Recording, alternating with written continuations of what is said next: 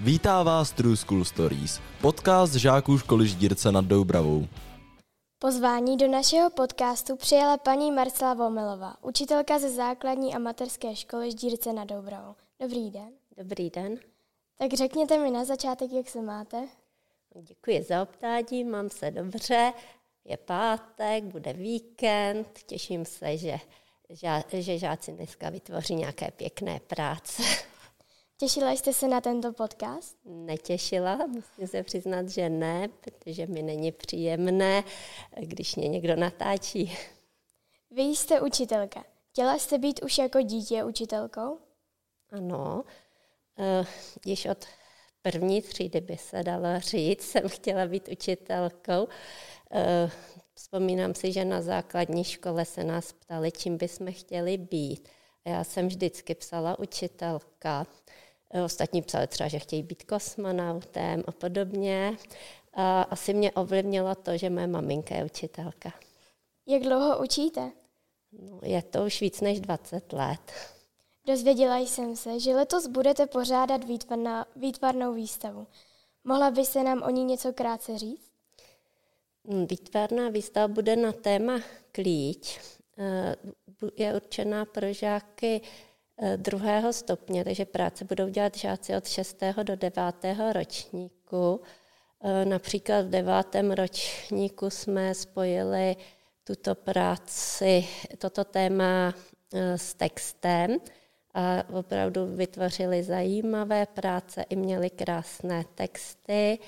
Eh, vzpomínám si například na jeden dej někomu klíč a sleduj, jak si cestu najde sám. Eh, výstava proběhne v galerii Doubravka a eh, máme zamluvený termín v prosin, listopad prosinec 2024 Součástí výstavy by měl být i kalendář na rok 2024, tak doufám, že se nám to nakonec nějak podaří dát dokupy. Dělala jste už dříve nějaké výstavy? Eh, v galerii Doubravka jsem dělala už, toto je už třetí výstava. První byla na téma eh, rostlinné, no, rostlinné motivy, druhá pak na téma čas a teď téma klíč. Vy připravujete děti na talentové zkoušky. Jak to probíhá? V hodinách bohužel není mnoho času, abych se jim mohla individuálně věnovat, takže v hodinách mají možnost si to zkoušet a já jim to pak řeknu, kde udělali případné chyby, ale věnuji se jim více na výtvarném kroužku. Žáci devátého ročníku mi vždycky řeknou přesně, jaké mají požadavky na té na ty talentové zkoušky. Každý dělá to, co potřebuje. Letos tam mám například žákyni, která se připravuje na zubního technika, takže ta, ta modeluje a vyhřezává ze sádry, z drátku. Většinou je to kresba zátiší, stínování, takže každý, e, záleží na tom, co kdo potřebuje. Mají o to tu přípravu děti velký zájem? Mm. Ano, letos uh, tam je asi 12 žáků se připravuje. Uh, je to teda, jsou to žáci z 8. i 9.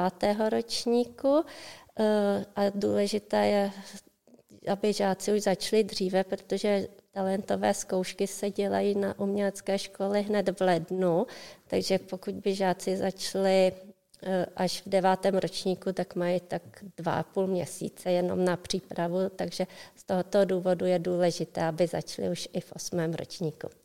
Jak už jste říkala, že vedete výtvarný kroužek. Co v tomto kroužku děláte?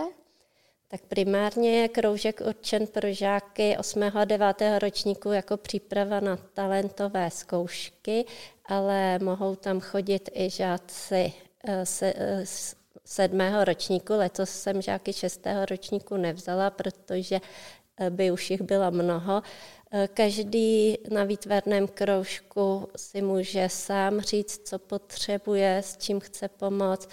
Eh, děláme zde i náročnější práce, šikovní žáci chodí dokonce se malovat na zeď do učebny hudební výchovy, děláme velké prostorové práce, například na téma klíč teď chystáme prostorový klíč, který bude tak metr a půl veliký, takže eh, větší formáty, různé techniky výtvarné.